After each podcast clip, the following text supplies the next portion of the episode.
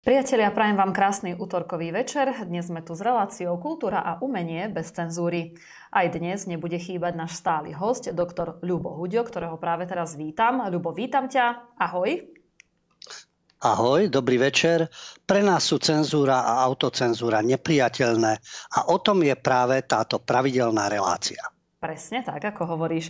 Tak e, začneme novinkou, pretože e, vyšiel nedávno vyšiel nový song nášho slovenského speváka, ktorý samozrejme ale nebude hraný v mainstreame, to by sa stal, e, musel stať veľký zázrak. No ale my ho tu v našej relácii pravidelne predstavujeme. Ide o speváka s menom Baran. Takže Ľubo, čo nás spieval a o čom? Ak si spomínate, my sme už v relácii spomínali jeho skladbu Narodeny. Bolo to teraz v júni, tento rok. Eh, meno Baran samozrejme je umelecké meno, krycie meno alebo tvorivé meno. Eh, my ho aj predstavíme. On je pripravený, že príde do tejto relácie, ale až keď vydá svoj album, to chce svoj čas, musí to tak byť načasované, alebo takto si to žela. Eh, zaujímavé na tomto našom Baranovi je, že sa nevzdáva a on má veľmi svojrázne texty na súčasnú dobu. Neprepadol tomu liberalizmu, tým trendom a to, čo je cool a in a podobne. A e, nezahrá ho slovenský rozhlas ani ho, e, jeho klip neuvedie slovenská televízia. Problém bude v tom, že to nie je ani slovenský rozhlas, ani slovenská televízia. Vzhľadom na to, kto tam vládne a akí redaktori tam pobehujú. To má so Slovenskom len názov, ale to ich to ich e, nejaké vnútorné cítenie alebo napojenie na svoju rodnú krajinu alebo vlast tam e, chýba. No a Baran si to zase úplne inak vníma. Preto je momentálne nežiaducí umelec pre oficiálny mainstream, ale napríklad, keď sme ho minule predstavili s jeho skladbou Narodený v zátvorke na Slovensku, teraz práve prekročil svoju historickú metu v jeho tvorbe, pretože už tento klip videlo viac ako 10 tisíc ľudí. A tento klip narodený je teda, ako ho uviedol aj tú skladbu, je to balada pre každého, kto je hrdý na to, kde je narodený. A v tom texte sa spomína, narodený na Slovensku, dvíham vlajku, hľadám cestu, mám tu miesto. Belavé sú stuhy na partách našich žien, zaľubím sa hneď do devy ako med. Nevnímam čas, som v moci slovenských krás. Pred dedinou stojí podpolianský kríž, všetko si pamätá, to už nezmeníš. Tu zomriem, aj sa narodím. Takto vyjadruje svoj vzťah v tej skladbe, ktorú už teda videli tisíce ľudí, 10 tisíc. A teraz to, čo Miška aj avizovala, je nová skladba Slobodný, a je to Baran aj s ďalším, teda svojim priateľom hudobným, ktorý sa volá Privatru. Barana sme si predstavili, ešte samozrejme s utajeným menom a s utajenou identitou. A Privatru, znie to, eh, keď to počujete, tak áno, znie to čudne, ale znamená, je to také stredoslovenské, že prídem pri niečo. Nie k niečomu, ale pri niečo, čiže ako keby k vatre, alebo teda posedím si pri vatre, aspoň tak som to pochopil ja, pri vatru. Je to uh, muž, pretože vieme, že dnes rôzny nebinárny a zmena pohľavia.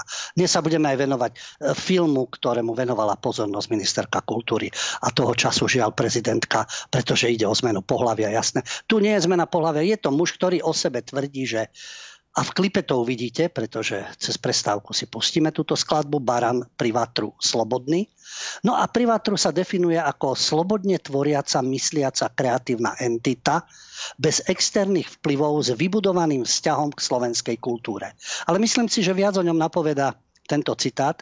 Ak dopustíme masívnu cenzúru slobodnej tvorby, jedného dňa zistíme, že so spevom, nástrojmi a myšlienkami budeme vykázaní privatru Takže už len tak privátre, ale našťastie máme sociálne siete, ešte to nescenzurovali úplne, tak ako sa snažia, ako mávajú s nami, pokiaľ ide o Facebook, pokiaľ ide o YouTube, pokiaľ ide o TikTok. A vďaka sociálnym sieťam máme možnosť vidieť túto skladbu. Ako je definovaná tá skladba ich autormi, je to oslavný príbeh presvedčeného liberála so srdcom demokrata, ktorý cestou dúhovým mestom spoznal skutočný stredoveký liberalizmus, okultizmus a ďalšie novodobé inkvizičné rituály, pričom jediná hodnota, za ktorú by obetoval svoj život, je sloboda. Autorom hudby Mix je Baran a text je Baran aj Privatru. Tak trošku si z toho textu povieme aspoň budete, dúfam, že navnadení a cez prestávku si užijete túto skladbu. Takže v tom texte sa uvádza nasledovné. Nakúpiš si to, čo chceš v krásnom meste Dúhovom, peňazí tam dostaneš, drogy, ženy, alkohol. Obchody sú plné snov, nakupuj, kým nepadneš, s vakcinkou si slobodný a čipy si daj kľudne aj do riti. Vulgarizmus, ale tam to patrí. Hlavne, že si slobodný, hlavne, že si slobodná. Demokrat, čo hlasuje za cenzúru, je srandista, nič dobre pre vás nechystá. Majú mená, majú tváre, majú misiu, rozhodne v slobode nežijú. Na povel škriekajú, na povel sú ticho, na povel sa zlezú zo všetkých kútov. Krivia nám dejiny, kradnú vám deti, títo krajnisti, krajinisti, krajinisti, vieme, oni používajú termín krajina. Lebo im by jazyk odpadol, keď podali Slovensko, moja rodná zem, moja vlast, môj, náš štát, nie krajina. Títo krajnisti pod lampou svatí radi by riadili, šírili správy. Progresívne cenzúrou tepané pravdy. Natlačiť nás do krabice s jedným názorom. Posledná vec Slovač, nezabúdaj na to. Keď sa jednalo o vstup do NATO, 9% bolo za to, ale hlavne, že si slobodný. Vidíte, je tam aj politický podtext. Vystihuje to súčasnú realitu od progresu cez duhu po všetky možné tieto agendy, tak e, myslím si, že to stojí za vypočutie tento text. Ja ešte dodám, je to výstižné vzhľadom na to, ako uvažuje určitá progresívna, agresívna a tyránska časť obyvateľstva, hlavne mládeže. A ja len dodám, že je to, nie všetci, samozrejme, nie všetci, ale je to taká vizitka. Mal som možnosť teraz vidieť jeden zaujímavý seriál. Je to, má názov Profesor Tempest je to o jednom geniálnom kriminalistovi, ktorý však prednáša na Cambridgeskej univerzite, pomáha teda riešiť kriminálne prípady. Je to aktuálne, je to z roku 2022. A tento Jasper Tempest, ten profesor, tam mladým ľuďom, ktorým prednáša, hovorí túto myšlienku. Myslím si, že je absolútne výstižná pre progresivistov kdekoľvek v Európe. Tu je tá jeho myšlienka, ktorú teda v miestnosti, kde prednáša, hovorí študentom, tá miestnosť je plná študentov. Ste generácia, ktorá je posadnutá narcistickým pozorovaním a bezduchým táraním škandalistov z všelijakých okrajových končín tejto planéty. Ste zaborení rypákmi hlboko do bahna dnešných sociálnych médií a nie ste už ani trochu schopní vnímať mnohé z toho, čo vám každý deň pristáva na vašom prahu. Toľko to, táto myšlienka a myslím si, že je to vystižné aj v súvislosti so skladbou, ktorú zložil Baran a Privatru. Mhm. E, dobre, Lubo, ja by som ešte teda veľmi rada spomínala ten film Šťastný človek, pretože ho uviedla dokonca Čaputová, dokonca ministerka kultúry. Ja neviem, akej, akej pocty e, sa dostalo nejakému inému filmu, lebo ja si nepamätám, že by, že by e, Čaputová behala ako pre každý nejaký film a nebodaj pre nejaký naozaj ríz do slovenský, tak to asi ťažko by uviedla v kinách.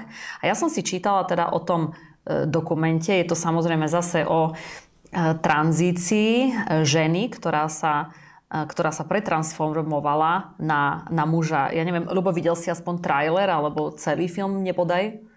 Ja viem, že človeku treba silný žalúdok a uh, neviem, či si celý film pozriem, ale práve o tom sa budeme rozprávať, o čom je tento film, o režisérke a prečo má takú popularitu, respektíve je oceňovaný. No a je nám to jasné, pretože presne je zameraný na to, čo sa dnes propaguje. No, presne tak. E, dobre, tak ideme teda na ďalšiu asi správu, predpokladám. Nie, Alebo... ja si myslím, že neviem, či zaregistrovali naši diváci, aký krásny film je to a o čom je, to, je tento film, keďže keď mal premiéru v Slovenskej národnej galérii, bola slavnostná premiéra, a tam zavítala aj žiaľ toho času prezidentka Madame Čaput. No a samozrejme, že svojou prítomnosťou poctila premiéru ministerka kultúry Silvia Hroncová. Takže musí to byť veľdielo, keď príde ministerka kultúry a príde prezidentka práve na tento film. Neviem, či na nejaký iný. Boli, nezaregistroval som sa, nezaregistroval som, že či sa zúčastnili na premiérach iných filmov, ale tuto bl- prišli obidve. Takže je to príbeh československej rodiny, rodiny, ktorá sa vyrovnáva s okolnostiami spojenými s tranzíciou jedného z rodičov. Taký nový trend tranzícia jedného rodiča. E, takto e, po ľudsky povedané je matka a otec a jeden z tých rodičov si zmyslí, ja už nie som matka, ja som otec. A ja nie som otec, ja som matka a zmením sa. Filmárka Sonia Luther, ova sa nedáva, lebo samozrejme, keby ju vítali v, v Hollywoode a dávali jej Oscara, tak ova nevysvetlia.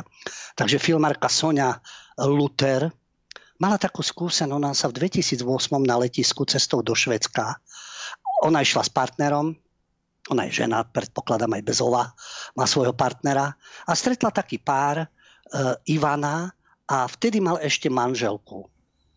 V tom filme je to aj opísané, že to bola bežná česká žena. Už to nie je bežná česká žena, už je to Marvin.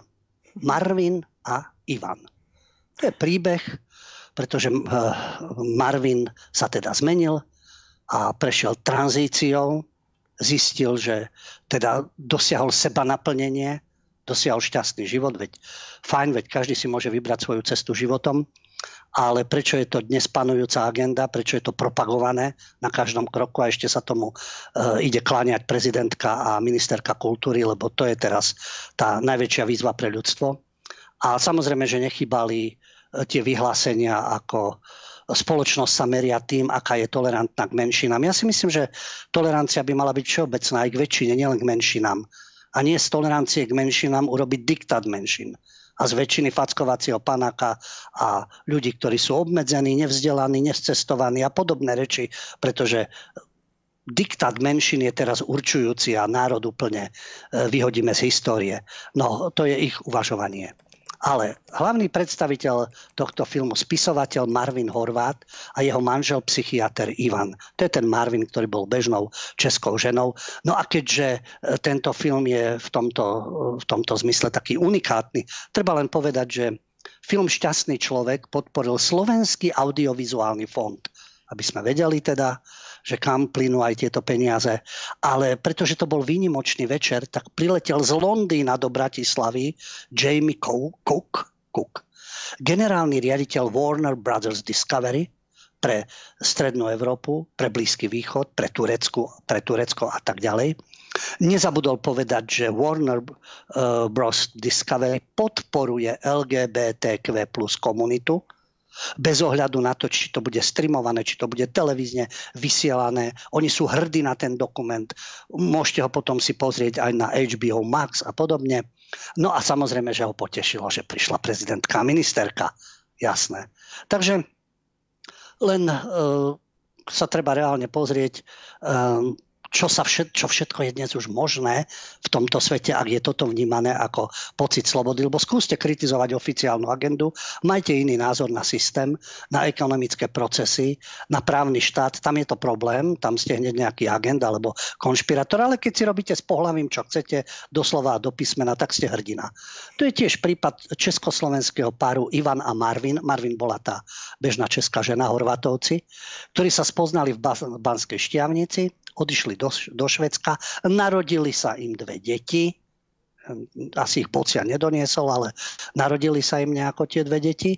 Dodnes žijú vo Švedsku. No a táto tranzícia, samozrejme, keď Marvin Horvat pochopil, že uh, nemusí sa správať ako žena, nemusí vyzerať ako žena a že veci nie sú len modré a rúžové a nič medzi tým, ale existujú aj iné možnosti. No existujú, jasné, samozrejme, veď dnes už je to chirurgicky a po každej stránke možné, tak prečo sa tomu nevenovať. Ale veď v poriadku, veď každý je strojcom svojho šťastia, len prečo to musíme mať naservírované dennodenne na všetkých stránkach, e, na sociálnych sieťach, vo filmoch a ešte politicky pohlavári to idú vo veľkom schvaľovať a podporovať a presviečať nás, že toto je ten slobodný svet.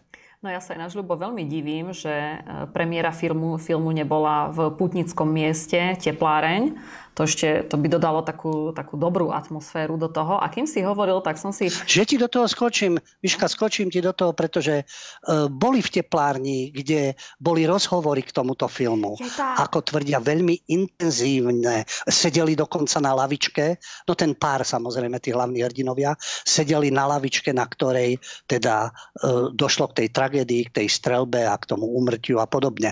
Takže áno, tepláren sa nemôže vynechať. To je putovné miesto, ako asi najväčší symbol dnes e, Bratislavy a zrejme aj celého Slovenska vo vnímaní takých, ako je Madame Čaput a ministerka kultúry a celá LGBTI agenda. No ja som sa naozaj zľakla, že to vynechali, že toto by bola pohroma, no ale dobre, že si ma uviedol na správnu mieru, môžem teraz spokojne spať ďalej. E, ešte ďalšiu vec, kým si teda hovoril, tak ja som si našla, že kde sa Čaputová ešte objavila, na akej premiére, tak v roku 2020 to bol film Šarlatán, zase o gejovi samozrejme. A v roku 2023 e, premiéra filmu Kuciak. Takže samozrejme tam, kde vycíti, že je dobré byť, tak tam, tam nechýba. Ale zase napríklad, e, keď sa bude robiť nejaký, nejaký iný slovenský film alebo, alebo nejaký slovenský koncept, na taký e, koncept Barana by asi nešla podporiť. Takže Takže tak to určite nie. Tak to no, nie. Na pohodu ona príde. Tak, tam je zraz týchto neosúdruhov liberálnych.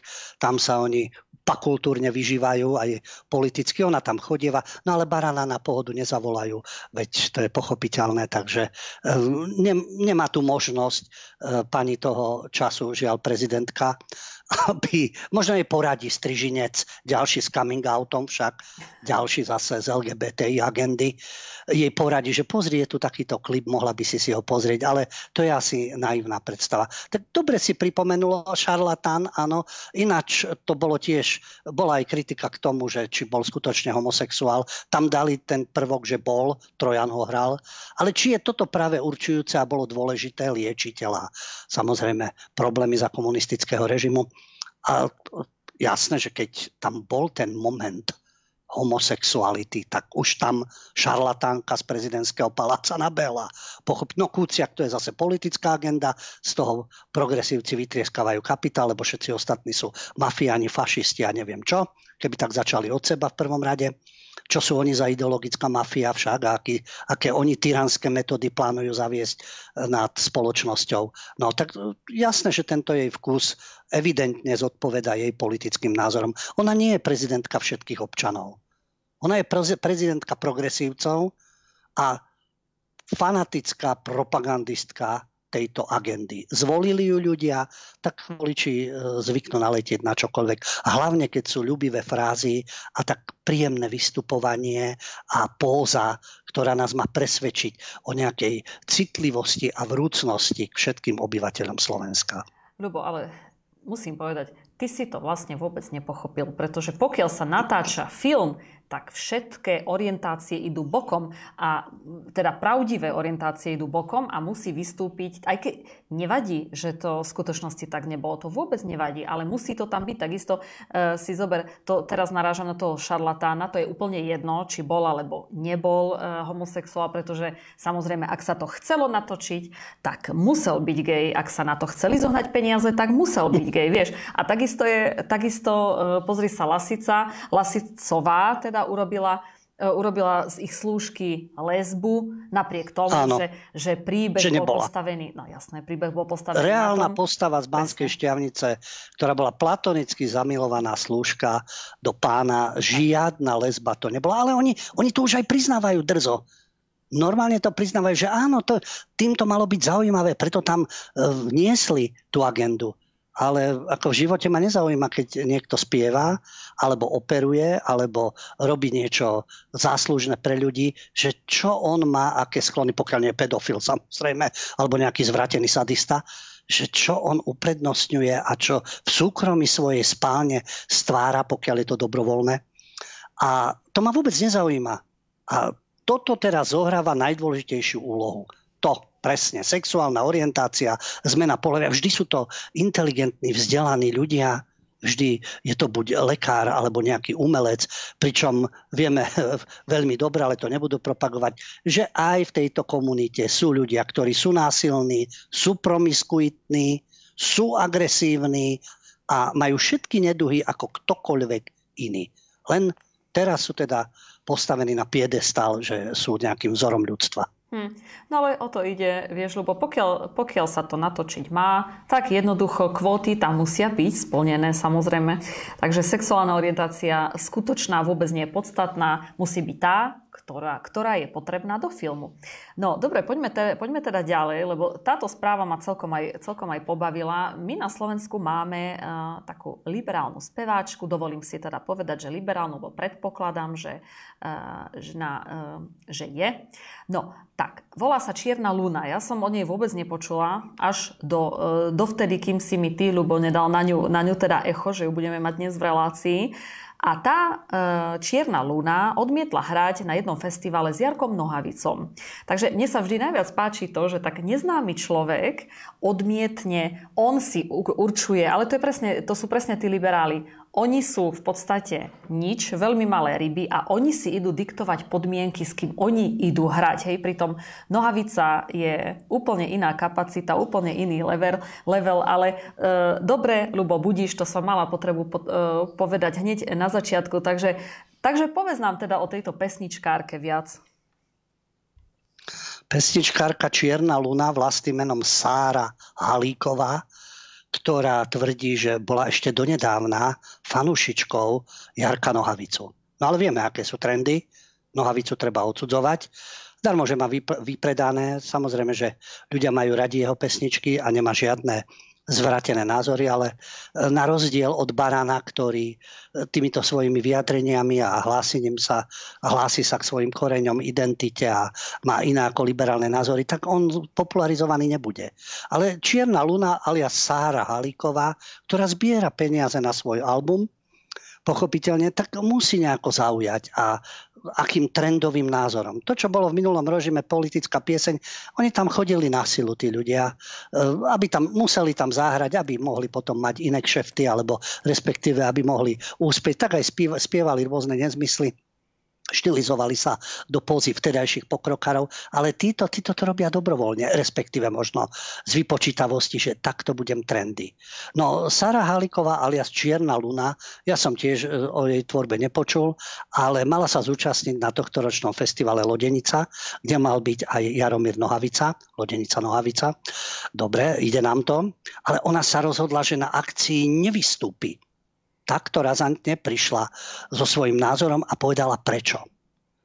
Pretože ona nohavicu tolerovala, počúvala ho a podobne, tolerovala aj jeho spoluprácu s EŠTB, no, myslím, že nič také sa nedokázal. To sa celý čas ťaha. Koľky boli eštebáci, koľké dokumenty boli zlikvidované, nevieme. E, sú aj dnešní, ktorí sa hlásia za disidentov a tak ďalej. Takže s týmto EŠTB to je, ako dokázať jednoznačne, je potrebné lebo máme aj dnes predstaviteľov, ktorí spolupracovali, boli, tvária sa, že neboli, respektíve ani nevedeli, čo podpísali, asi boli námesační.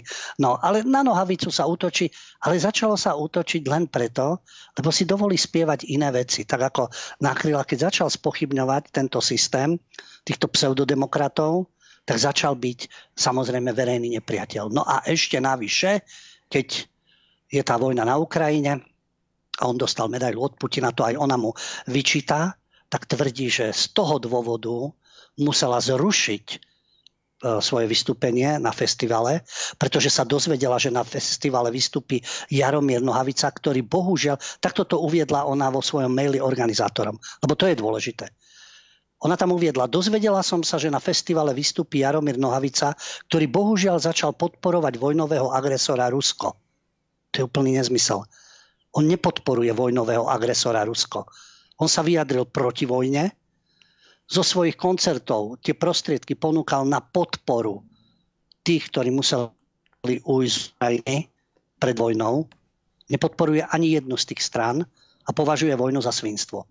Takže nepodporuje vojnového agresora. On nikde nepovedal, že Rusko je v práve, Rusko opodstatnene zautočilo, Putin je správny vodca a tak ďalej. On to nikdy nepovedal, ani nenaznačil, ani sa k tomu nikdy nehlásil. Vždy tú vojnu odsudzoval. A táto čierna luna, Sára, tak teda tvrdí, že ona nemôže podporiť svojou hudbou festival, ale ona vlastne vyjadrila svoj názor, že keby do budúcnosti nepozývali podporovateľov totalitných režimov, tak vtedy rada vystúpi. Jarek Nohavica nikdy nepodporoval žiaden totalitný režim. Naopak vysmieval sa z toho. Ale ako pokračuje ďalej, tým, že Jarek Nohavica prevzal v 2018 medailu a nebol ochotný sa od nej dištancovať, veď on ju dostal za hudbu. On nedostal za propagáciu nejakú, za propagandu. To, že prekladal ruských básnikov, Vysockého Okudžavu a tak ďalej. A za tento prínos dostal teda medailu, ktorú nevrátil, prečo, ju by mal, prečo by ju mal vrátiť. Nedostal za podporu vojnu, ani za podporu impéria a podobne. Keby tak všetci vracali však Oscarov a Music Awards, kde všade Američania prišli, zabíjali, rozvracali, uranovou muníciou poznamenávali deti a tak ďalej. Keby každý tak, tak vyjadroval svoj odpor k agresorom, to je jedno, či je americký alebo ruský, k agresorom, ktorí znásilňujú iné krajiny. A v tom majú Američania bohatú minulosť a trvá dodnes. Ale tu nikto neprotestuje. To je zaujímavé, keď tam táto čierna luna tvrdí, že ona si nedokáže vymazať z hlavy E, vojnu na Ukrajine, rozbombardované mestá, stá tisíce ľudí utekajúcich zo svojej krajiny bez domova, zabití muži, ale aj vojaci, ženy, deti znásilnené, mučené, unášané, stratené. Áno, to sú hrôzy vojny. Presne tak. Ale Luna, neviem, kde bola doteraz, či doteraz vojny neboli. Do 22. Teda myslím 2022 do februára, pretože aj predtým boli rozbombardované mesta. Aj tisíce ľudí na úteku dôsledok imigračnej krízy. Však, keď utekajú z tých vojen, ktoré úspešne US Army a ich spojenci z NATO rozvratili a rozbombardovali. A muži e, zahynuli, ženy, deti. To sa všetko dialo. Zaujímavé, že ju netrapilo, keď boli zabíjane ženy a deti a ľudia utekali zo svojich domovov, keď to stvárali Ukrajinci na Dombase to je rozdiel, keď zomrie ukrajinské dieťa a keď zomrie e, dieťa na Dombase. Asi je. Asi to je rozdiel, zrejme. Alebo keď trpia civilisti na Dombase, alebo dajme tomu e, v Chersone. Asi je to rozdiel? No asi je podľa toho, že komu v tej vojne, čo je zvrátené, pretože Nohavica nikomu nenadržiava tejto, v tejto vojne, ale tuto ukrofanatici nadržiavajú jednej strane a predtým ich zabíjanie nezaujímalo. Ani uranovou muníciou zasiahnuté e, srbské deti, ktoré majú s tým problémy, ani mŕtve deti iracké v dôsledku, v dôsledku sankcií, ktorými sa ešte Medlin Albrightová chválila, no tak každému rovnakým metrom. Keď odsudzujem vojny a odsudzujem násilie, tak láskavo ho odsudzujem aj v prípade US Army. A nie, že jedno vidím, druhé nevidím. Takže toto je prekážalo na Jarkovi.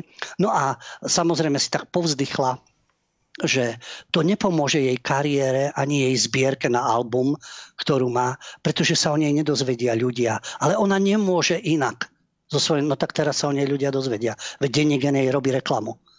Takže asi to pomôže jej kariére, lebo bude tá hrdá bojovnička proti Putinovi a hrdá bojovnička za Ukrajinu, citlivá to žena. Len doteraz asi nevidela obete mŕtvoly, utečencov a rozbombardované mesta.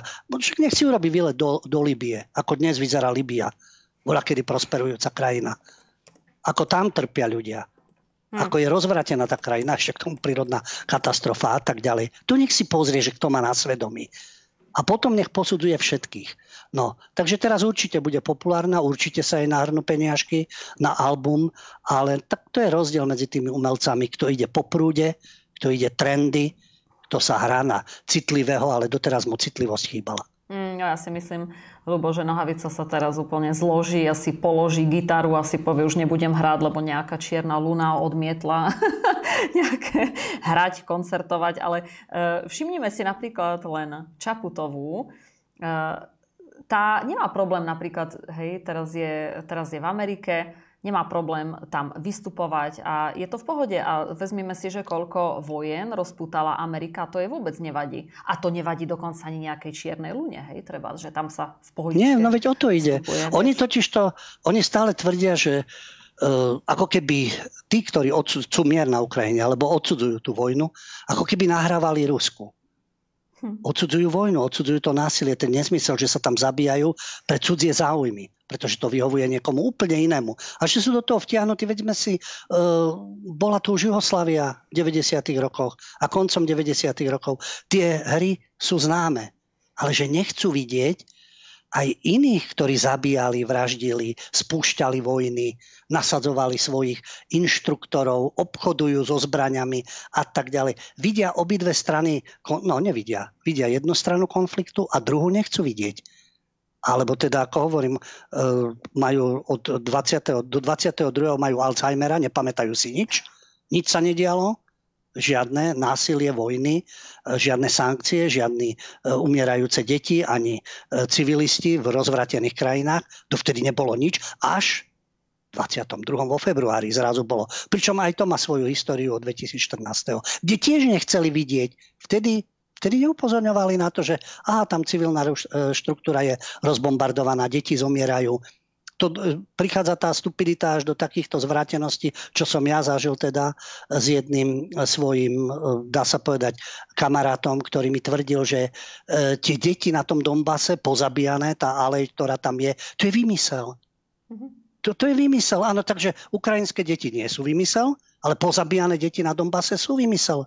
Srbské deti sú vymysel asi však, ale albánske deti v Kosove nie sú vymysel. A to je dôsledok médií, ako informujú. A plus týchto umelcov, ktorí sa radi postavia na tú správnu stranu dejín, v úvodzovkách správnu. Uh-huh. Rubo, ale hovorili sme, hovorili sme teraz o uh, tých oceneniach, že uh, Nohavica nevrátil ocenenie, ale my máme na Slovensku ešte niekoho, kto nevrátil ocenenie a to je Lubomír Feldek a je to, on sa nevzdal totiž to Puškinovej medaily. Tak je to to isté, alebo je tam predsa len nejaký no, rozdiel? No je tam rozdiel samozrejme, lebo včerajší súdruh Ľubomír Feldek, ktorý bol aktívny komunista a spisovateľ, aj s ďalšími svojimi kamarátmi Janovic a spol, ktorí po 89. sú najväčší liberáli a demokrati. No ale on je dnes liberál, takže je to v poriadku. On hlása to, čo je dnes potrebné, EU, NATO, Amerika a tak ďalej, súčasný systém, liberálna degenerácia, tu on všetko hlása, takže tým pádom je v poriadku. Áno, tento Ľubomír Feldek ktorý, a ťažko by som, no písal slovensky, ale či ho nazvať slovenským spisovateľom, to je zase ďalej otázna vec, ale vydal teraz knihu Leď vietor na Ukrajinu. Oh. Trendy musí byť. No a v publikácii sú texty rôznych autorov, od Puškina po Chlebníková, sú tam Feldekové verše, preklady a tak ďalej. Sú tam aj básne Evgenia Jevtušenka, verše Vysockého, Okudžavu a tak ďalej. Tie texty sú Eh, nielen v Ukrajinčine, aj eh, sú, teda sú nielen o ukrajinskej, ale aj o ruskej kultúre a jazyku a tak ďalej. No a v úvode on aj píše, že je nositeľom Puškinovej medaily. A niektorí tú Puškinovú medailu vrátili. Vieme, Puškin, už každý ruský autor môže za všetko, to je samozrejme. A niektorí vrátili, a Feldek nie. A prečo? Keď mu položili otázku, tak on povedal, mám rád Puškinovú poéziu, rád ju prekladám, a vydal nedávno aj výber z Puškinovej poézie. Daj Bože, nech sa nezbláznim. No to by sme si v súvislosti s progresívcami mohli povedať tiež, daj Bože, aby sme sa nebláznili. No ale on tvrdí, že si prekladateľskou prácou Puškinovú medailu zaslúžil. A napriek tomu všetkému si ju ponecháva. Aj Nohavica si zaslúžil. Samozrejme. Rozdiel je to, že Ľubomír Feldek dostal tú Puškinovú medailu v 2007. Áno, nebola ešte vojna, nebol ten konflikt. Eh, Nohavica ju dostal v 2018, ale Feldek dostal tú Puškinovú medailu za preklad výberu z poézie Sergeja Jesenina Neodovzdaná líra. Nohavica ju dostal za to, že eh, vlastne básne ruských autorov zhudobnil. No a tento zase preložil Sergeja Jesenina. A udelenie ceny vtedy podpísal ten istý Putin. Ten istý. Mm-hmm.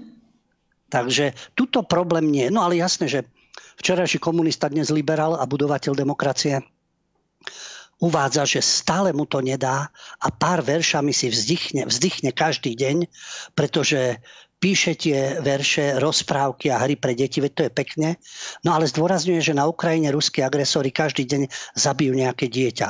A už ich zabili okolo 500. Znovu treba pripomenúť, koľko Ukrajinci pozabíjali deti na Dombase ostreľovaním, a e, tým násilím, ku ktorému tam došlo. E, nezomrelo 500 tisíc detí v Iraku a Medlin Albrightová povedala, že no a čo? Veď to bolo potrebné, nie? V dôsledku sankcií. Kde bol vtedy súdruh Feldek? Respektíve neosúdruh, Feldek, liberál, demokrat, kde bol vtedy? Iracké deti ho netrapili? Rozprávky a hry, keď písal pre deti a písal veršiky, ja viem, no tak potom je rasista. Arabské deti ho netrapia? Arabské nie. Ukrajinské ho trápia. Ruské a srbské ho netrapia. Vtedy ho netrapilo, čo sa deje v Srbsku a že zomierajú deti a sú bombardované civilné ciele. Súdruh, neoliberál, nebol nikde a zrazu, ale Puškinovú medailu si doma lešti. No. Lebo ja by som ešte do toho k tomu dodala, že teraz ako sú tie nepokoje napríklad v Nigerii, tak uh, mňa by zaujímalo, že prečo sa tam neurobi nejaký charitatívny koncert s čiernou lunou, aby ešte aj farebne tam išla, že je čierna. A, alebo, tam asi alebo... nie sú deti. Tam, tam nie sú, nie sú deti, nie, nie, tam nie, sa nevraždí, jasne. tam nie sú utečenci, takže ako, čo, tam, čo sa tým bude zaoberať. Toto je zaujímavejšie. To, na tomto sa robí politická kariéra. Jasné, lebo Feldek tiež by mohol potom niečo napísať, že leď vietor na, do Nigerii Nigeru, ale to asi sa nedočkáme tak skoro. Jasné, není to trendy, no tak bohužiaľ, vieš, je to tak. E, dobre, tak keď už teda vlastne hovoríme o tých, o tých uh, našich ako keby pseudo, ja neviem, umelcov alebo celebrity, ja už neviem, ako tie, tie známe osobnosti uh, vlastne, vlastne nazvať, tak mnoho z nich nepropaguje len tú len to, čo je trendy, napríklad ako Feldek, ale mnoho z nich e, teraz samozrejme pred voľbami začalo propagovať aj politické strany. Lebo čo ty na to hovoríš? Patrí to vôbec do tohto verejného života? To neprekvapuje, žiaľ Bohu, no veď vieme herci, e, celý, celé to obdobie minule vo všetkom hrávali, veď Vašariová a spol obidve a potom v 89. všetci boli revolucionári. Ale veď v poriadku, veď dobre, veď fajn, že boli za tie zmeny, ale nech nepoučujú, nech sa neštilizujú do niečoho. Oni ako známe osoby, lebo niektorí medzi nimi, no, čím dlhšie človek e, vníma ich vyjadrenia, tak ich nepovažuje za osobnosti, len populárne osoby. No a jasné, že vtedy boli trendy, takisto hrávali vo všetkom, potom zrazu, zrazu boli veľmi kritickí, no a dnes sú zase trendy. A čo, čo je dnes trendy? No keď chceš byť cool, tak si liberál, progresívec. Jasné, tak keď príde nejaká iná strana k moci alebo iný systém, tak zase budú niečo iné. Ale pozrime sa na tých, ktorí e, budú niečo hovoriť o, nes- no, o nestranickosti, nemôžu hovoriť. Tí herci, aj keď nie sú členmi tých strán, jednoducho, alebo novinári, že e, nie sú teda v určitej politickej strane alebo nemajú členský preukaz, ale tak sa správajú, tak vystupujú. A mnohí sa aj netaja, no tak sú tu tie známe postavy. Dušan Cinkota, herec mal predtým problémy s drogami, sedel a tak ďalej. No a dnes účinkuje vo videoscénkach s Janko Byto Cigánikovou.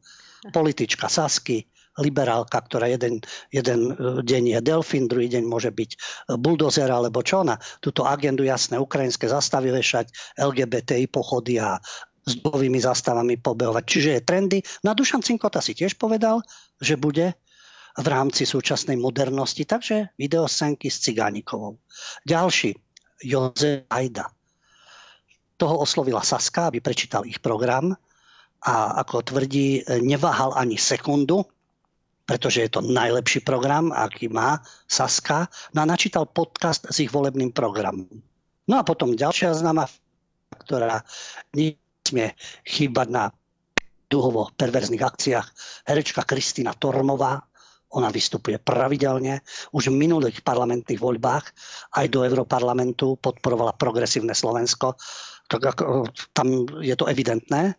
A teraz moderovala predvolebnú talk show. E, Mišo Šimečka dôverne predseda e, týchto progresívnych súdruhov alebo perverzných súdruhov. E, ona ho pozná už 35 rokov, má fantastické vzdelanie, ostatní sú všetci blbci samozrejme, a o politiku sa zaujíma od malička. Takže preto ho ona podporuje. No a s tou stranou ju spájajú rovnaké hodnoty. No a potom známa to známa to umelecká prostitútka Dorota Nvotová, ktorá dokonca kandiduje do parlamentu za demokratov. No tak áno, medzi tými umelcami niektorí čušia, niektorí sú veľmi aktívni, ale idú s dobou.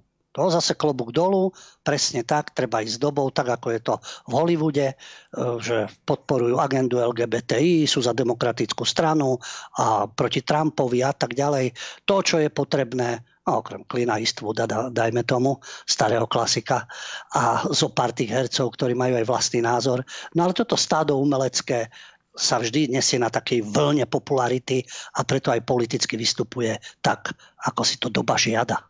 Mhm, dobre, lebo ja by som ešte ten zoznam tak rada doplnila, lebo minule sme zase rozprávali o Koščovej, tak ľudne ju tam môžeme zaradiť, lebo Koščova tiež teda podporuje PSK vo veľkom, aj keď teda tvrdí, že ju neplatia, nevadí, ale verejne ho teda e, podporuje. No a teraz najnovšie ešte Tormovej otec Boris Farkaš, tiež známy herec, tak e, on je ďalší host na e, na mítingu, na, ja neviem, čo to oni majú za, za dýchanky, tak tak na ich akciách bol pozvaný teraz ako host, takže ešte aj on už začína. začína no majú to v rodine, majú, no, to, majú to v rodine, tak to je v poriadku. Obidvaja budú dostávať určite rôzne úlohy, rôzne honoráre, no ale ináč je to o hodnotách. Samozrejme, o hodnotách to je. Jasné, samozrejme. Dobre, ja by som teraz teda navrhla, aby sme si dali prestávku a uh, Pustíme si, teda, toho barana. Pozrime si klip, áno.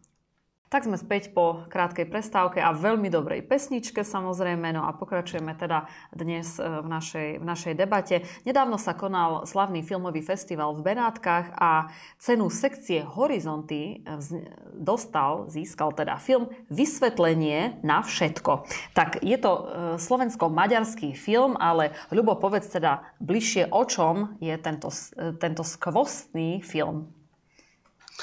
Pochopiteľne, že zase je to na tej báze súboj patriotov a liberálov z toho správneho uhla od maďarského režiséra Gábora Rejsa. No a v Benátkach dostal cenu. Je to maďarský film, odohráva sa to v maďarskom prostredí, ale prečo aj slovenský? No zaujímavé je, že podporil ho slovenský audiovizuálny fond, maďarský fond nie tak lebo maďarské oficiálne miesta liberálnu propagandu nepropagujú. Naši, samozrejme, naši, pardon. Tí, ktorí pôsobia na Slovensku, ju propagujú. Takže Slovenský audiovizuálny fond a Slovenská filmová spoločnosť MP Films postprodukčne spolupracovala na tomto projekte. No, e, o čom je tento film? Je to o napätí maďarskej polarizovanej spoločnosti. Ale to je, takisto to môže byť u nás. 18-ročný Abel sa učí na maturitu z dejepisu. No ale nevenuje sa jej veľmi, venuje sa skôr frajerke no a na maturite pohorí, ale on to prezentuje ako e, neúspech, pretože profesor bol zaujatý. A hm. prečo bol profesor zaujatý?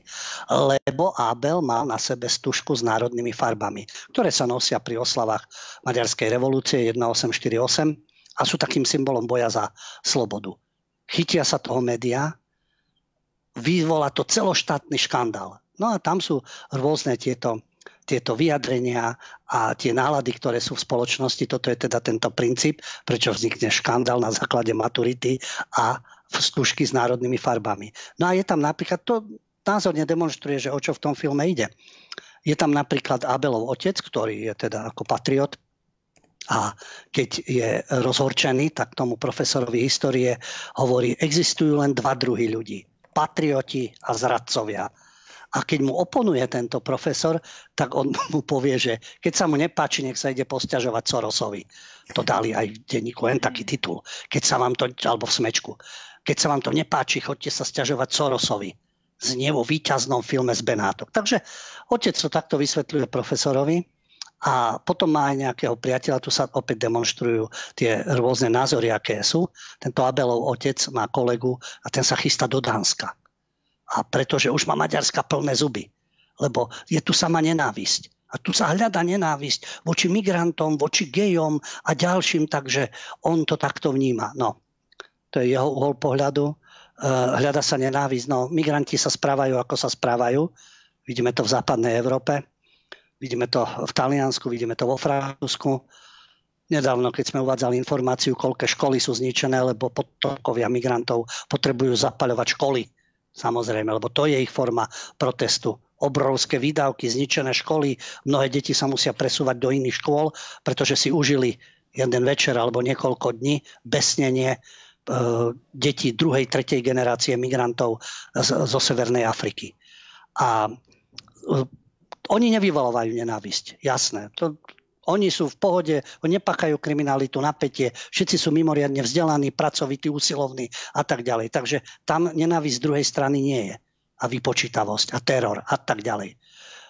Gejov. No veď keď vám LGBTI strkajú už, uh, kto nemá deti, tomu to môže byť jedno, ale no jedno. Možno má netere, alebo synovcov alebo v rodine deti, aby vám strkali všade do rozprávok, do Disney produkcie, do škôlok, všelijaké drag queen a podobne. To nie je agresivita.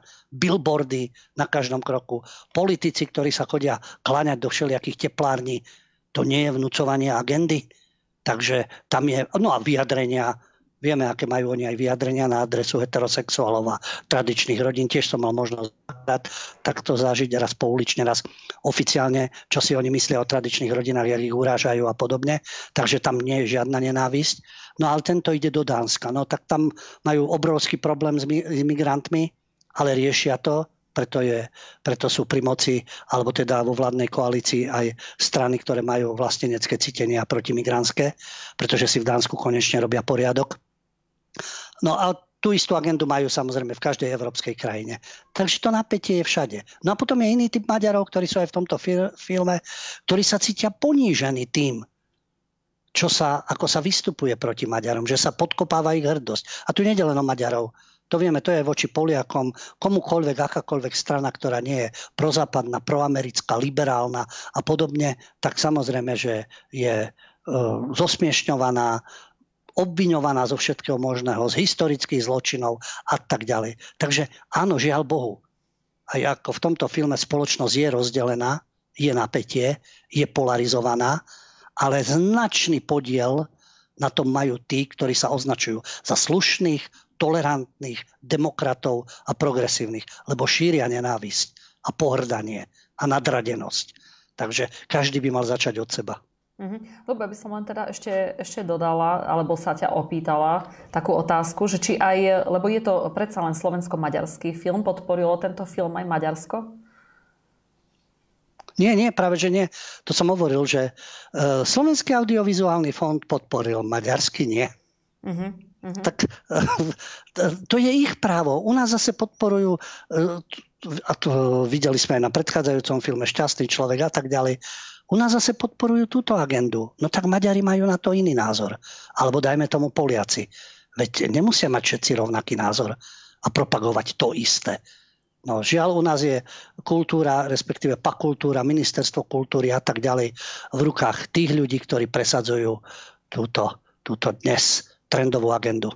Mm-hmm. No ja len kvôli tomu, lebo teraz čakám určite, že e, vyletí e, Vica Kerekeš, vieš, že a zase sa bude stiažovať, že ako, ako, aké to Maďarsko je, je hnusné, aká to je nová Severná Korea, ako tam je všetko, e, všetko zlé, takže ja len, ja len kvôli tomu overená informácia. Dobre, takže poďme teraz na našu hlavnú tému a to je import čínskej kultúrnej revolúcie na západ. Tak Ľubo, nech sa páči. Áno, táto téma aj vzhľadom na to, čo to teraz zaznelo, je aktuálna. E, tá téma znie Západ, aj my importuje čínsku kultúrnu revolúciu. Poviete si, čo to má s čínskou kultúrnou revolúciou maoisti, keď robili čistky vo svojej Číne a teraz predsa nikto nikoho nestriela a nemlatí na chodníkoch. No tak vidíme, že politická kampaň je už taká, že sa ľudia aj bijú a nenávidia a pľujú na seba, nadávajú si a tak ďalej. Ale v tomto rozsahu to ešte nie je. Hoci tu sú presne tie prvky a dnešní neosúdruhovia, ktorí sa tvária ako, ako progresívci, ako liberáli, ako havloidi a podobne by boli schopní s názorovými odporcami robiť to isté, len ešte udržiavajú formu. Takže ako je to s tou čínskou kultúrnou revolúciou? Čo je, čo je blízke k tomu, čo sa deje, keďže na západe, tak aj u nás, pretože tak ako sme v minulom režime opakovali určité veci, ktoré prichádzali z mocenského centra, teraz takisto ako opičky nacvičujeme to, čo prichádza zase z opačnej svetovej strany. Len vlastná hrdosť chýba.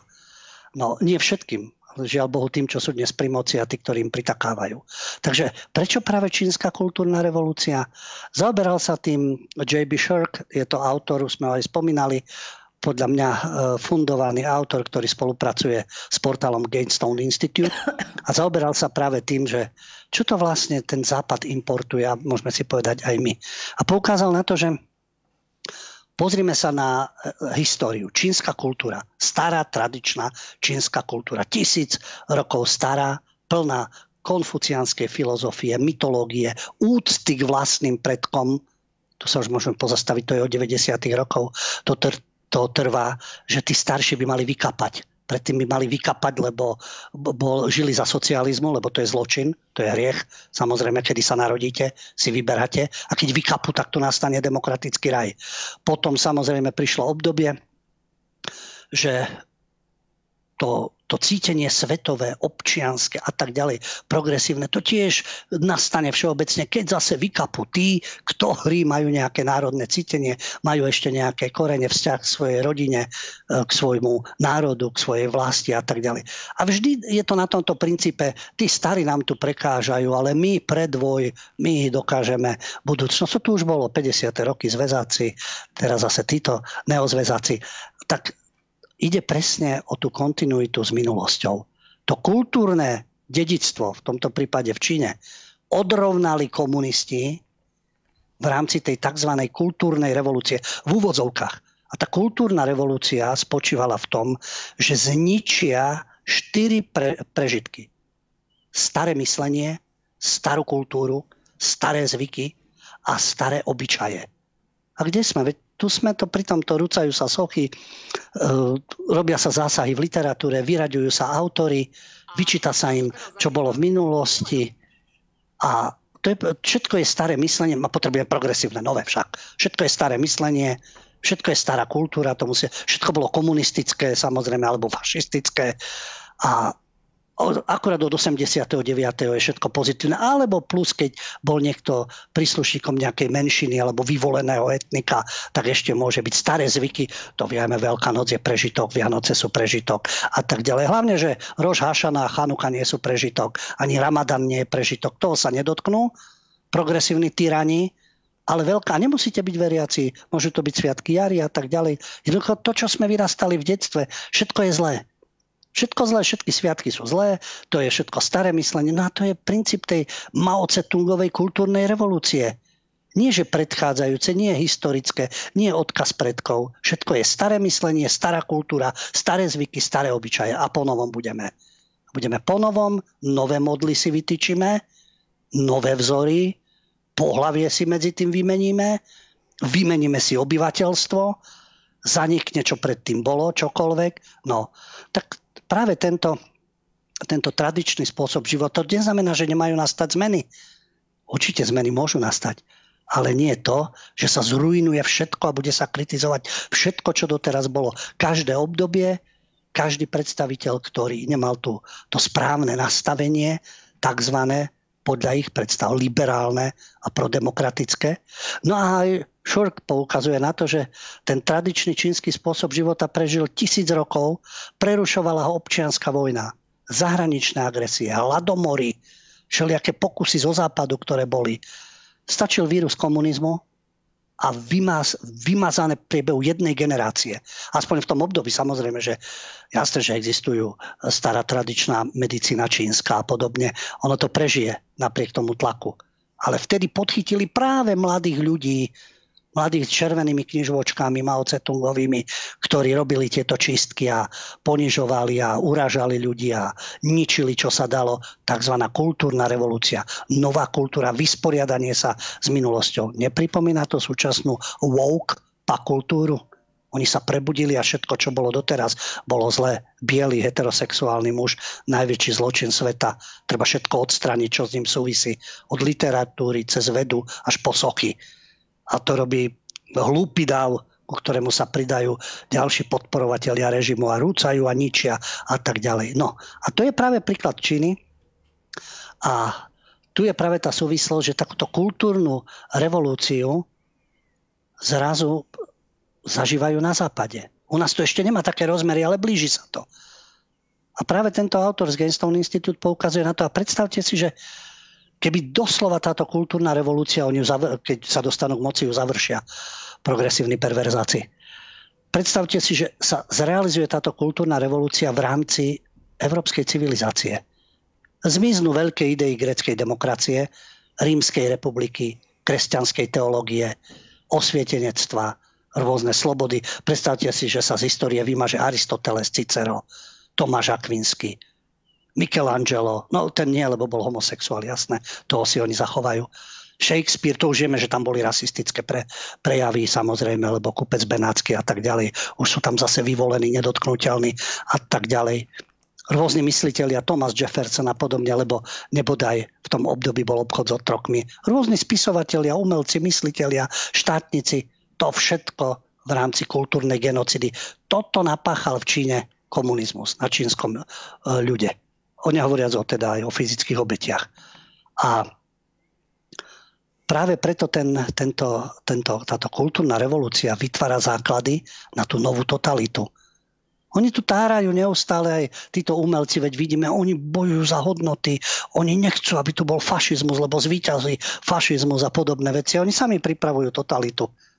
Na príklade Číny, napríklad, keď už spomíname tú kultúrnu revolúciu, čo všetko sa podarilo, podarilo vymazať v myslení ľudí a podobne.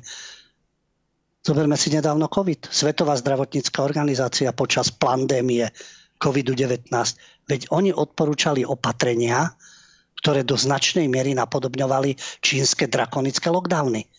Zakladateľ Svetového ekonomického fóra Klaus Schwab, ten chváli ten čínsky sociálny kredit, kde sú kontrolovaní občania, čo robia, čo kupujú a tak ďalej, čo si zaslúžia. Pretože aj podľa neho, podľa Klausa Schwaba, zo Svetového ekonomického fóra. To je úžasné, ako v Číne dokážu viesť občanov k dodržiavaniu predpisov. Takže áno, zničíme starobilé civilizácie a starú kultúru a budúcnosťou bude civilizácia globálna. A ako to má blízko k týmto plánom? Môžeme hovoriť o Číne, môžeme hovoriť o Rusku. Čo pripravujú západní spasitelia a Svetové ekonomického fórum? Aký raj? Samozrejme a ten veľký reset Svetového ekonomického fóra. A tento autor Genstone Institute to prirovnáva. Áno, ten veľký reset je v stopách čínskej kultúrnej prázdnoty. To bude ten reset, prázdnota. Vplyvná organizácia Svetové ekonomické fórum a napojená na ďalších, aj tieňových, o ktorých ani nevieme, vytvára taký čínsky systém, kde malá elita vyštekáva rozkazy a obyčajní poslušní občania to vykonávajú samozrejme. Tak vytvoríte im určité materiálne podmienky, majú zábavu v televízii, majú plnú chladničku. No tak, aký problém? Na sociálnych sieťach si môžu napísať, čo chcú. No, plne si nemôžu, musia mať tie správne názory. Môžu urážať, ale tých, proti ktorým je systém, tie ich môžu urážať. Áno, ale keď začnú mať e, nejaké opozičné názory, už je zle. A tento veľký reset, to je kultúrna revolúcia 25. pardon, až tak ďaleko nie sme, 21. storočia vlastne očistiť, očistiť západnú civilizáciu od tých starých zvykov. Vlastne technototalitný režim, moderné technológie a totalita. To, čo robia v rámci komunistickej strany Číny, to sa zdokonaluje. Veď Svetové ekonomické fórum je, nemá výhrady voči komunistickej strane Číny. Naopak, oni sú zladení a Klaus Schwab je celý nadšený takýmto totalitným systémom, čo by sa malo teda realizovať do celého sveta. No a mnoho týchto radikálnych hnutí, vidíme, eko lepia sa tam po asfalte a zachraňujú zem a tak ďalej. Rôzne radikálne skupiny, ktoré považujú, požadujú rôzne nezmysly a médiá ich ešte propagujú. Áno, veľká časť toho aktivizmu, ktorý dnes tú civilizáciu hovoríme jej západná, ale ako hovorím, poholcuje aj nás, trhá tú civilizáciu na kusy a smeruje tými myšlienkami až takémuto maoizmu.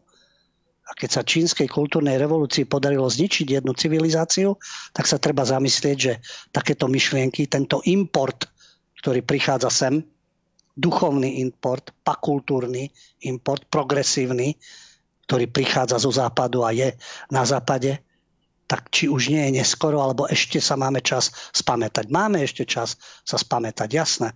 Ale to závisí od ľudí. A samozrejme od voličov, od volieb, kto bude vládnuť, kto bude určovať. Hoci tie svetové mocenské sily už majú rozhodené svoje siete, no a samozrejme, že jedna krajina nedokáže tak vzdorovať, ako keď sa viacero krajín spojí a začne uplatňovať úplne inú kultúrnu politiku. A nielen kultúrnu. Mm-hmm. Ľubo, ja mám ešte teraz na teba takú otázku, lebo my tú kultúrnu revolúcia môžeme nazvať aj cancel culture, samozrejme. Tak, to je aj to, čo si, to, čo, si aj, že, čo si aj hovoril. Ale mňa by tak zajímalo, čo si ty myslíš, že čím sa to nahradí? Lebo niečím sa to nahradiť musí. Tam nemôže ostať taká čierna diera, že vlastne história neexistuje.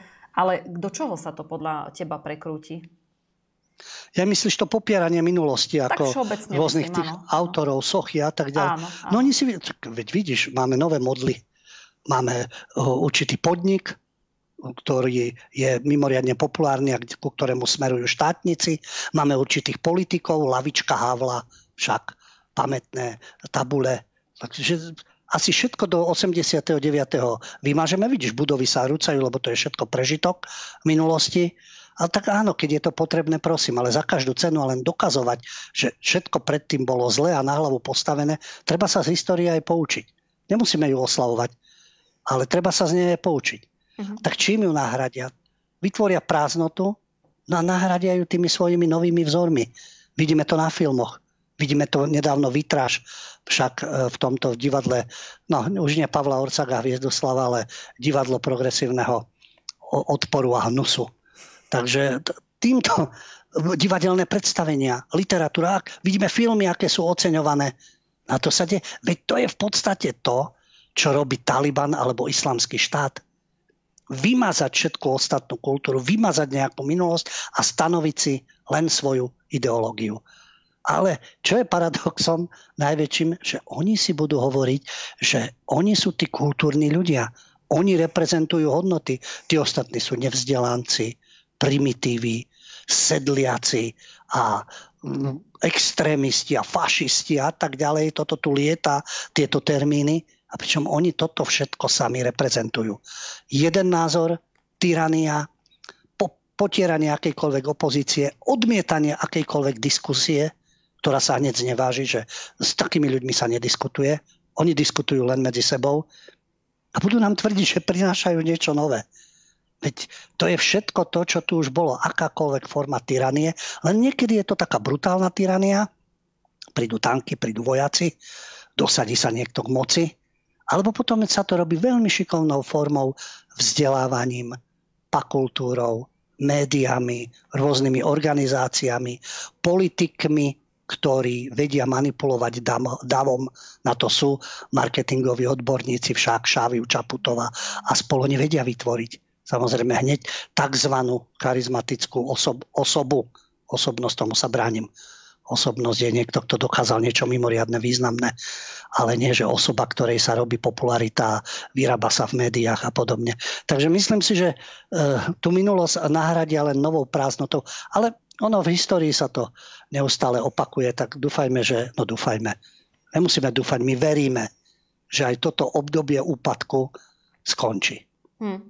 Ja tiež teda dúfam, ale ja mám napríklad aj takú, takú teóriu, ktorá je samozrejme ťažká konšpirácia v tejto dobe, zatiaľ teda, lebo ja si myslím, že tu naozaj prebieha taká islamizácia Európy a sú tu také snahy o to, aby sa z celej Európy stal nejaká taká skrumáž, nejaká multikulty, zvláštnej nejakej, ja ani neviem, zvláštneho nejakého chaosu, kde uh, už nebudú podstatné nejaké štáty, že Taliansko, ja neviem, Nemecko, Slovensko, ale budeme všetci Európania, lebo tak, tak sa to tlačí, že my sme Európania najprv a potom sme nejaká akože identita, ktorá teda vôbec nie je pre liberálov nejaká podstatná.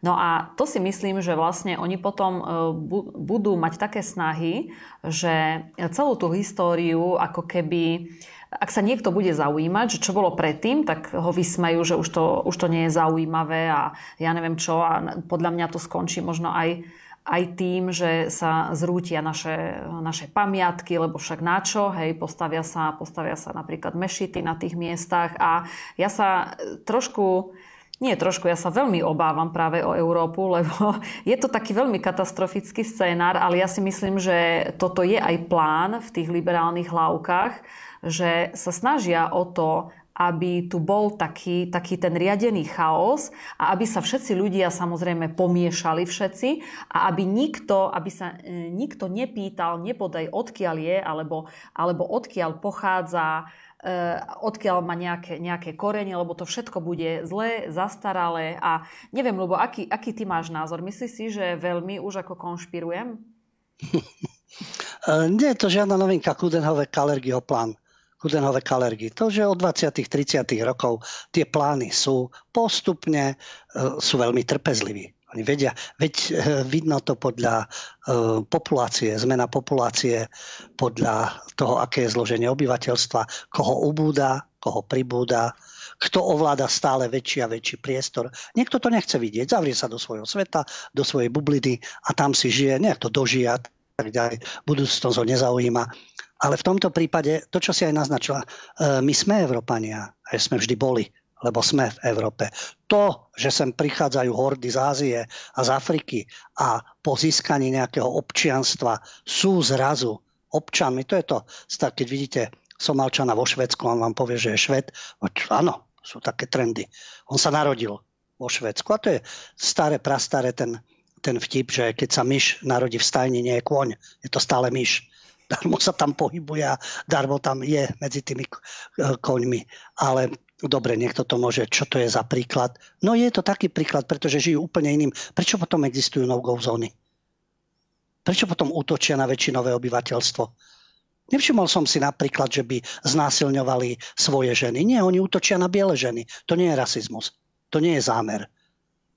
Však vôbec. A neustále pribúdajú ďalší. A teraz príde von der Leyenová a povie, mali by sme chrániť e, tie vonkajšie hranice. Ten Frontex treba posilniť. Veď to mali robiť od začiatku. A nie umožniť, aby nám tu zaplavovali naši domáci slnečkari. Aký máte problém, veď imigranti tu nie sú. No už ich tu máme. Už je s nimi problém. A už sú zážitky. Jasné, ale výjdu zo SME z redakcie a prídu a uh, opýtajú sa v danej oblasti, dajme tomu Veľkom Krtiši, nájdu zase zo pár ľudí, ktorí majú ten pozitívny názor, oni nám to budú prezentovať. A tí, čo majú plné zuby toho a majú s tým problémy, tak tých prezentovať nebudú, samozrejme, to je vyvážené. Takže áno, oni sa snažia vytvoriť nejakú tú masu, ale na jednej strane my sa máme zdať svoje identity, svojho vzťahu, identity ako, myslím si, k svojej rodine, k svojmu rodu, národu. To je všetko staré, jasné. Kultúrna revolúcia, maoisti, treba to vymazať. Jasné. K svojmu štátu, ale všimnite si, tá druhá strana, oni strácajú identitu? Nestrácajú. Oni sú v západnej Európe a vždy sú to Somalčania, alebo Nigeríci, alebo Turci, alebo Somalčania, pardon, alebo Alžírčania, Marčania, oni si svoju identitu strážia. Svoje náboženstvo, svoje rodiny, svoje sestry si chránia. Okamžite pri každej príležitosti stačí športová udalosť. Už majú zástavy svojich štátov, zaujímavé. Prilezú do Európy, tu žijú, tu prosperujú, niektorí aj pracujú, samozrejme. Niektorí žijú zo sociálnych dávok a sa rozmnožujú a medzi tým odbehnú do mešity alebo vo svojom obchodíku pripravia halal jedlo ale vždy sú srdcom, nohami, nohami sú v západnej Európe, ale srdcom, mysľou sú vždy v tých svojich azijských a arabských krajinách. A tak aj uvažujú. No. A presadzujú svoje náboženstvo, svoj spôsob života, svoje vzťahy a vnímajú to prostredie, v ktorom sú ako nepriateľské. Darmo on bude hovoriť nemecky. Môže hovoriť nemecky. Je to Turek, je to Arab, ktorý vždy bude hrdý na tú svoju oblasť a vždy bude v tom duchu tej osmanskej ríše vnímať to svoje rozpínanie alebo v duchu tých svojich kalifátov a tak ďalej. To ich neprešlo, oni uvažujú tak. Áno, sú určite medzi nimi aj vzdelaní ľudia, umelci a tak ďalej, ale drvivá väčšina v tých štvrtiach, v Malmö, v Štokholme, v Bruseli, v Paríži a tak ďalej, uvažuje presne v duchu tých svojich emirátov, kalifátov a toho svojho sveta. A tú realitu budú popierať politiky, média, pakultúra, režiséri a tak ďalej. Minule sme spomínali Agnešku Holland s jej filmom Utečenci a podobne. Oni to budú popierať, že to tak nie je. Že je to v poriadku. Že máme neustále byť tolerantní a vychádzať v ústrety, ale keby mali oni tú negatívnu skúsenosť, tak ako mnoho ľudí už má, ich deti v školách, ich manželky, e, konflikty na uliciach, kriminalita a tak ďalej. Uvidíme teraz, e, samozrejme, keď sú sviatky rôzne, vianočné trhy. A to, znaši, to, na to všetko sa zabudne. Prejde rok, dva, náhodou sa nič nestane, zase je všetko v poriadku. Potom, keď sa niečo stane, nosia kvetinky, kladú vence, robia pochody a zase čakáme, kým sa bude vraždiť. A nemusí to byť len veľká akcia vo vlaku, nože a tak ďalej, útoky. Nie je to naopak. Ja som si nevšimol, že by v nemeckých alebo francúzských vlakoch alebo v belgických bieli ľudia, fašisti, napadali imigrantov a dopichávali ich tam alebo útočili na nich a boli agresívni. Naopak, bieli ľudia to znášajú. Samozrejme. Teraz nedávno v Nemecku bol tiež prípad detí na ihrisku. Obohacovatelia s palicami mlátili. Jasne, to sú jediné prípady. A takto to budú ignorovať. Len aby sa nevyvolovali vášne. Oni už sú tie vášne. A sú na pokraji občianskej vojny. Len v tom svojom pohodlí západnom trčia v tých svojich, v tých svojich bublinách a tvária sa, že zatiaľ sa nič nedieje. Potom už nebudú mať kde utekať. Hm. Už bude neskoro. Ale to je práve o tej prevencii, dopredu konať niečo. To isté platilo aj pre nás, pre naše hranice pokiaľ ide o tieto najnovšie vlny. To isté platilo pre Stredozemné more, Frontex. Na tom mala Európa spolupracovať. Na tom Európska únia, na ochranu Európy. A nie jej rozklad napätie, náboženské rozpory, hrozba občianskej vojny, kriminalita a tak ďalej. Tu mali spolupracovať a nie otvárať brány a potom si budeme prehádzovať tých utečencov a kvóty a podobne.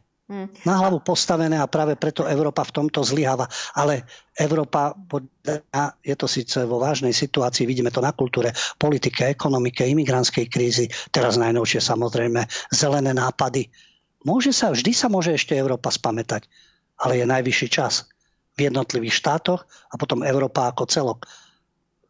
No, Lubo, skočím ti teda ešte e, do toho, Jasné. lebo veď si, si zober, že ešte keď začali také tie prvé vlny tých migrantov, tak najprv bola taká dohoda, s Bruselom, že e, Grécko zoberie trochu migrantov, Taliansko, Lampedusa, hej, e, trošku, to len trošku, ako trošku a, do, a hlavne dočasne, dočasne o týždeň, o týždeň bude po všetkom. A sa pozri teraz na tú situáciu, najväčší tábor e, Moria, takisto ostrov Lampedusa, veď to, je, veď to tam je katastrofa, tam sú agresivity, bitky, ostrovy sú preplnené, e, tam, je, tam je najväčšia katastrofa, dokonca sa množia množia prípady, že uh, ktorí, uh, keď sú tam pos, poslaní uh, záchranári a ja neviem, títo, títo ľudia, ktorí im naozaj chcú pomôcť, tak e, sa tam množia napadnutia ich, znásilnenia žien, takže e, tam je to, tá situácia je neúnosná, neúnosná a všetci, ktorí bývajú niekde poblízku, tak sa už dávno odsťahovali, pretože sa to nedá, s nimi sa to naozaj nedá. No a e, to, že sa to nejak upokojí, no neupokojí sa to, pokiaľ sa oni nerozhodia do nejakých ďalších štátov a samozrejme aj k nám, preto sa tlačí aj, aj na tie kvóty. No a čo nás tu čaká? No tak čakajú nás tu tiež tie no-go zóny samozrejme. Oni by boli totiž to najradšej, keby uh, sa tí migranti pomiešali s európskymi ženami a ja neviem, že v Nemecku, vo Švedsku, aby tie švédky, Nemky boli ich štvrtými, piatými ženami, uh, dali si na hlavu ten uh, teraz neviem, či to je hijab, hijab a, a čušali a držali krok a hlavne, aby ich nikto nebol, ne, nikto sa nič nepýtal a všetci sme boli eh, ticho, prispôsobili sa, no a, a tak. No a zase som, sa, zase som sa nad tým rozčulila, lebo ja keď si tú situáciu predstavím, lebo uh, ja viem, ako je to je nepríjemné pre európske ženy uh, stretávať sa s tými ľuďmi. Stačí, že naozaj na ulici už len, už len to pokrikovanie, popiskovanie a presne nie po ich ženách, ale po tých, po tých európskych ženách. Hej, tak toto je, toto je obmedzovanie osobných slobôd e, žien. A tiež som nepočula, že by nejaké, ja neviem, Nemky napadli, e, napadli nejakých migrantov alebo hej, nejaké švédske ženy, že by teda dobodali alebo naháňali s nožom nejakých, a, nejakých ja neviem, Somálčanov. Tak jasné, že vždy to je, vždy to je naopak. No, dobre. Tak... Nie, to sú, to sú fakty. No, to, to sú, fakty, fakty ale jasne nikto sa neodváži napríklad, no odvážia sa jasné, ale ten film, nebudú na ňo chodiť politici, nebude mať e, propagáciu, nebude mať reklamu a nepríde nejaký šéf štúdia z Ameriky si pochvaľovať, aký úžasný film. Filmy, ktoré by odrážali túto realitu. Samozrejme, že sú. Jasné. Ale nie sú propagované. Sú, samozrejme, presne tak. E, dobre, tak e, poďme ešte, ja by som veľmi, bola veľmi rada, keď sme spomenuli ešte na záver jeden dokument, lebo naozaj stojí za to. Je to e, kanadský celovečerný dokumentárny film s názvom Neviditeľná kríza a je to jeden odvážny dokument, kde Warner Bros. určite teda nepríde, ale sú tam ľudia, ktorí rozoberajú následky očkovania a vakcín. Takže Ľubo, prosím ťa, povedz nám viac o tomto filme. Áno, je to kanadský celovečerný dokumentárny film Neviditeľná kríza od Cindy eh, Drakierovej, ktorá nakrútila film, kde spovedá ľudí, ktorí po očkovaní majú celoživotné následky alebo eh, im zomreli aj príbuzní v dôsledku tých, tých pochybných vakcín. Znovu, treba upozorniť, lebo progresívci sú demagogovia. To nie je proti očkovaniu ako takému. Naši jak by som to povedal, takými, eh, takým slušným spôsobom. Niektorí naši herci, lebo keď sme v kultúre, ako Kramar a Studenková, s takým tým, by som povedal, slabším duchovným obzorom, nám budú tvrdiť, že to je ako žltačka kiahne, že to sú také vakcíny. No nie sú. Takže toto je konkrétne o vakcínach, ktoré sa týkali COVID-19. Takže konkrétne ide o tieto vakcíny. A tento dokumentárny film hovorí o tom, že ako sa niektorí ľudia, veď bol obrovský tlak, dali očkovať s tými najušľachtelejšími úmyslami a zažili potom peklo. A namiesto súcitu sa stretli so skepticizmom, namiesto pomoci sa im vyhýbali, snažili sa ich umlčať. Je tam, v tom filme je, vystupujú whistleblowery, čiže ľudia, ktorí pracujú v tej oblasti a povedia na rovinu, čo sa v skutočnosti dialo, a plus ľudia, ktorí musia znášať tieto následky. Je tam napríklad auditorka zo spoločnosti Ventavia Research Group, ktorú si spoločnosť Pfizer najala na vykonávanie klinických skúšok vakcíny proti covidu. Pretože vtedajšia administratíva Donalda Trumpa vyhlásila operáciu Warp Speed s tým, že treba čo najrychlejšie vyvinúť vakcínu. A teraz sa k tomu vyjadrovala, vyjadruje tam Brooke Jacksonová, to je tá auditorka, ktorá e, dohliadala na priebeh výskumu v dvoch skúšobných centrách spoločnosti Pfizer nedaleko Dallasu. A hovorí, za svoju takmer 20-ročnú kariéru som ešte nikdy nevidela klinický výskum s toľkými problémami. Hovorila o tom, že sa hlásenia o vedľajších účinkoch ignorovali a zamestnanci spoločnosti zasahovali do grafov, kedykoľvek sa im to hodilo. Údaje sa falšovali. Je to podvod, hovorí táto auditorka. A keď upozorňovala na tieto nezrovnalosti svojich nadriadených a samotný Pfizer, tak ju odmietli, tak sa rozhodla, že to nahlási americkému federálnemu úradu FDA pre lieky a tak ďalej. 6 hodín potom, ako sa obratila na FDA, prišla o prácu. A tá operácia Warp Speed, čiže čo najrychlejšie, to pokračovalo. Vedci, ktorí sa tým zaujímajú, lebo oni vždy povedia vedci, vedci. Ktorí vedci? Tí, ktorí sú propagovaní v médiách, a iní vedci, ktorí majú úplne odlišné skúsenosti, tí sú umlčiavaní. A v tomto filme poukazujú na to. Zastavy srdca, paralýza, náhle umrtia, výskyt Alzheimerovej choroby u detí. Nemocnice, kde sú takíto chorí s týmito hrozivými príznakmi. Tu už nás nebudú informovať v médiách od rána do večera, ako počas COVID tyranie. A to sú dôsledky koronavírovej vírusovej vakcíny.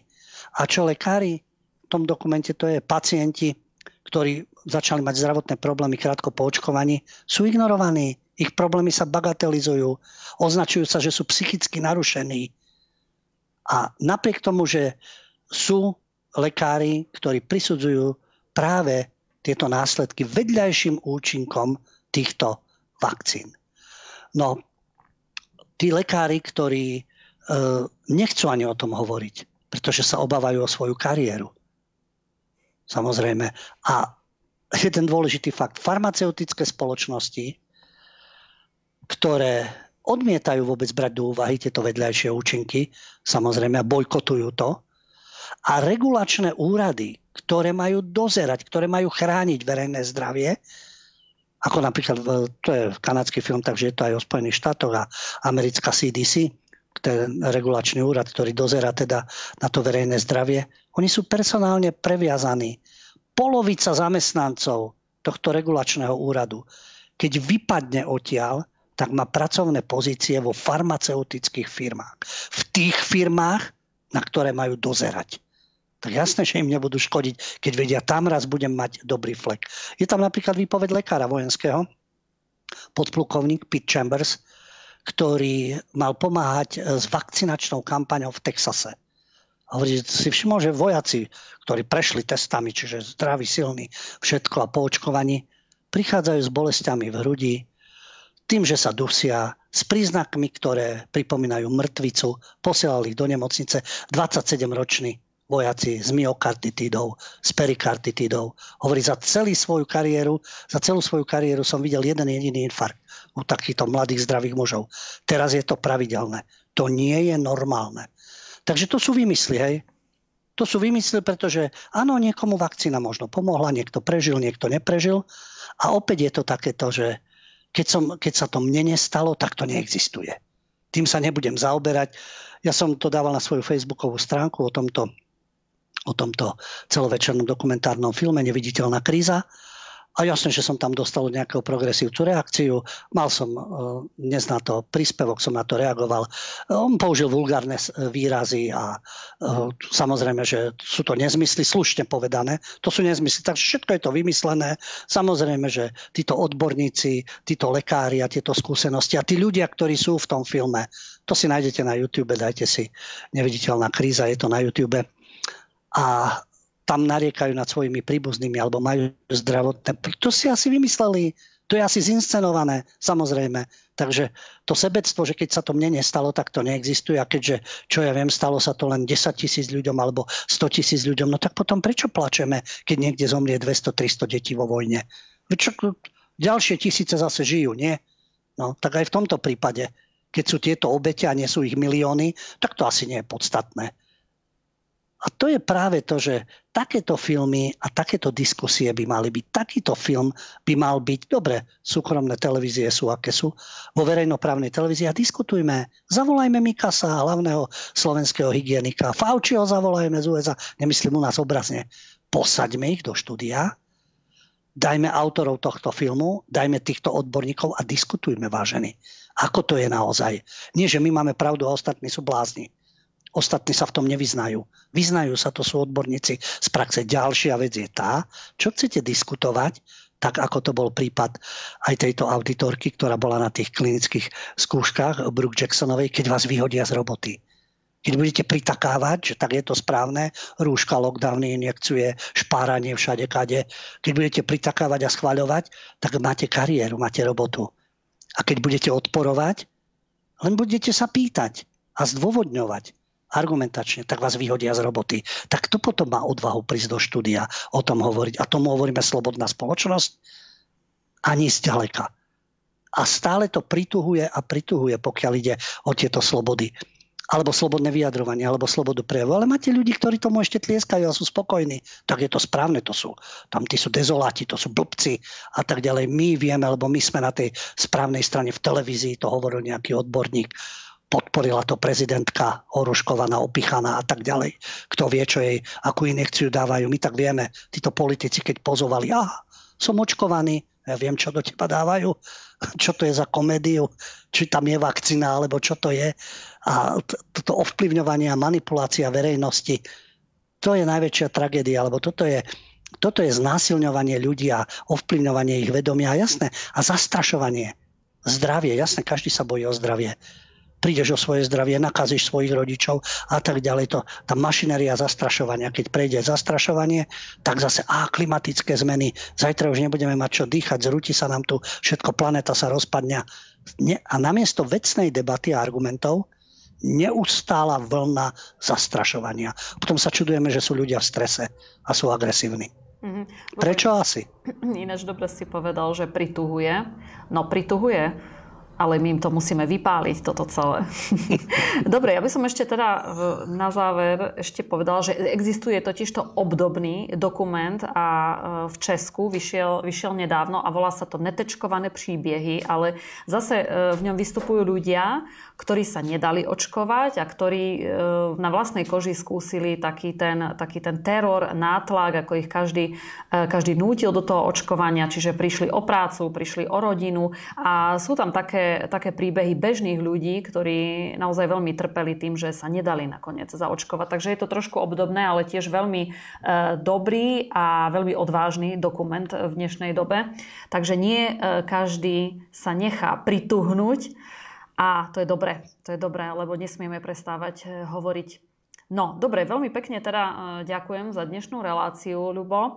Bolo to veľmi dobré a nám tiež už teda prituhuje, lebo za chvíľku máme, máme voľby. Takže ja neviem, koľko to je, 11 dní. Takže ešte nejak, nejak musíme, musíme vydržať. Ja nie som si istá, či nám vyjde ešte jedna relácia do volieb, ale myslím si, že ani nie. Vieš čo, myslím, že jedna? áno. Toho 25. ešte uh-huh. a potom už je moratórium, takže no nie moratórium, pretože my máme kultúru v pondelok, uh-huh. V piatok nevysielame, lebo tam už je moratórium, no a v pondelok už je po voľbách druhého. Tak. Dobre. Takže nám asi relácie výjdu. Nám relácie výjdu. No a druhého uvidíme, že či bude svietiť slnko, alebo v akej ano, atmosfére ano. sa my dvaja tu teda stretneme. Ak sa stretneme, uvidíme, čo bude teda po voľbách. Takže, no takže tak, tak budeme vysielať v tme. Dobre si naznačila, keď začal vlastne týždeň, týždeň Sionu aj so svojimi hercami a s čiernymi billboardami začali tú kampaň, že nevýjde slnko, nebude, je zbytočné tu mať deti, zvíťazí fašizmus, zvíťazí Rusko a no jednoducho toho, toho 2. oktobra, neviem, už prvého vlastne, lebo na obed budú výsledky, ale ráno asi slnko ešte vyjde. Ale druhého, čo tu nastane, tak ja neviem, to počkáme si. Počkáme si a druhého si povieme, čo všetko sa stalo a čo ešte sa len stane, lebo oni sú vizionári, oni vidia dopredu. Oni už aj vedia, čo bude so slnkom, oni vedia, že kto geopoliticky zvíťazí a či budú chcieť mať ľudia deti a e, či tu zostanú alebo nezostanú. No veď e, slobodný svet je, tak kto chce, nech si odíde kam chce. No alebo aj to môže byť, že 2. októbra už tu budeme sedieť ako dvaja poslanci a budeme sa už, budeme robiť súhrn e, celého, celého roka. No ja sa, ja sa každopádne veľmi, veľmi na to teším, na celé voľby a, a som naozaj veľmi zvedavá na, na ten výsledok. Ale uvidíme sa teda určite ešte, ešte v pondelok. Takže Lubo, e, ďakujem ti pekne a maj sa krásne. Ďakujem za spoluprácu, tebe, Davidovi, vám všetkým za pozornosť a Vidíme sa, počujeme, áno, v piatok, v piatok 22. v relácii po stopách pravdy. Dovidenia, do počutia. Tak, takisto ja vám veľmi pekne ďakujem a zároveň vás pozývam zajtra o 20.00 pozrieť si spravodajský blog Buďte v obraze. Majte sa krásne, dovidenia, do počutia.